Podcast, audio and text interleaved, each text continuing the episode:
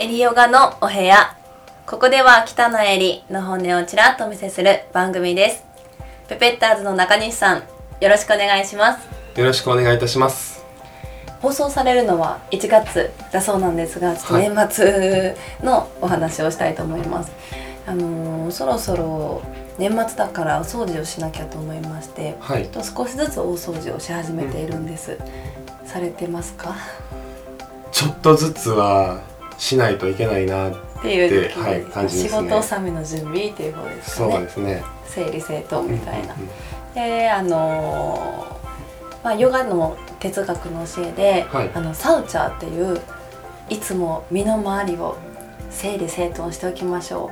う。うんうん。心の整理整頓につながるからっていうヨガの教えがあるっていう話を結構前にしたことがあるんですけれども覚えてらっしゃらないですよね。あの掃除の話いや覚えてますよ。本当ですか？はい。サウチャーですね。でそうだからまあそのヨガの教え的にもやっぱりまあ綺麗にしておこう。新しいものを引き寄せたいしなって思って、まあ、整理整頓をし始めるわけですよ。物置だったりとか教えの奥とか。でしているとあこれは売買しよう捨てよう。だったりあこれ使えるなだったり買おうと思ってたけれどあこれこんなところにあったんだっていううんうに、まあ、整理整頓なんてしつつなんか今本当に必要なものだけを手先に残してかそうでないものはしかるべき方法で手放して改めて必要なものか必要なものは何かを考えているわけですね。でそれこそはあの知足なのかなって思いまして。うん。なんか多分こちらも以前にしたと思うんですけれどヨガの教えで知足樽を知りなさい。あのすでに人って満たされているから今あることに感謝しましょう。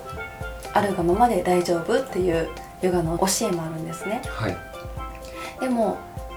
前から思ったのがなんかそれってうーんと一つ捉え方を間違えると頑張らないとかうん。につながりません？ではい、うんうん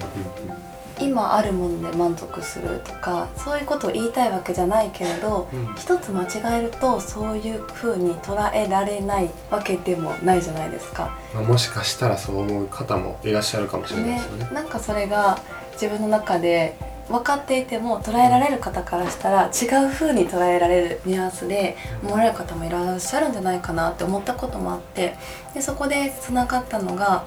あの掃除をしながら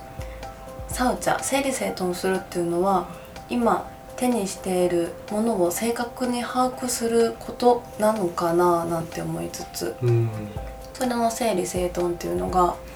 身の回りの心の整理整頓にもつながってサウチャからの知足樽を知る？うん。っていうことにつながる。その樽を知るっていうのは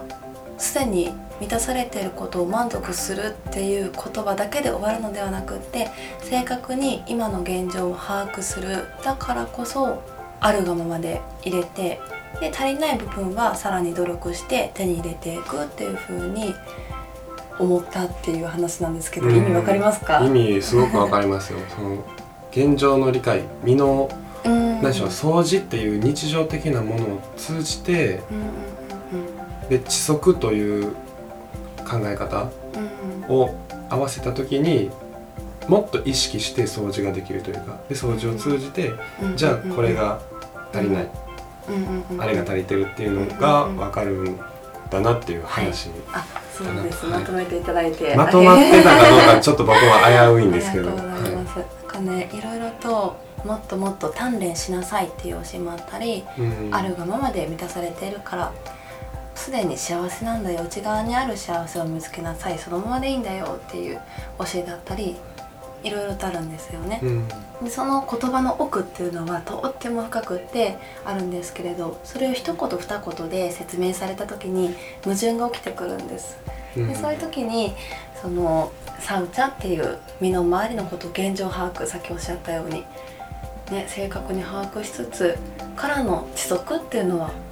その知足の意味のまた別の輝きを持って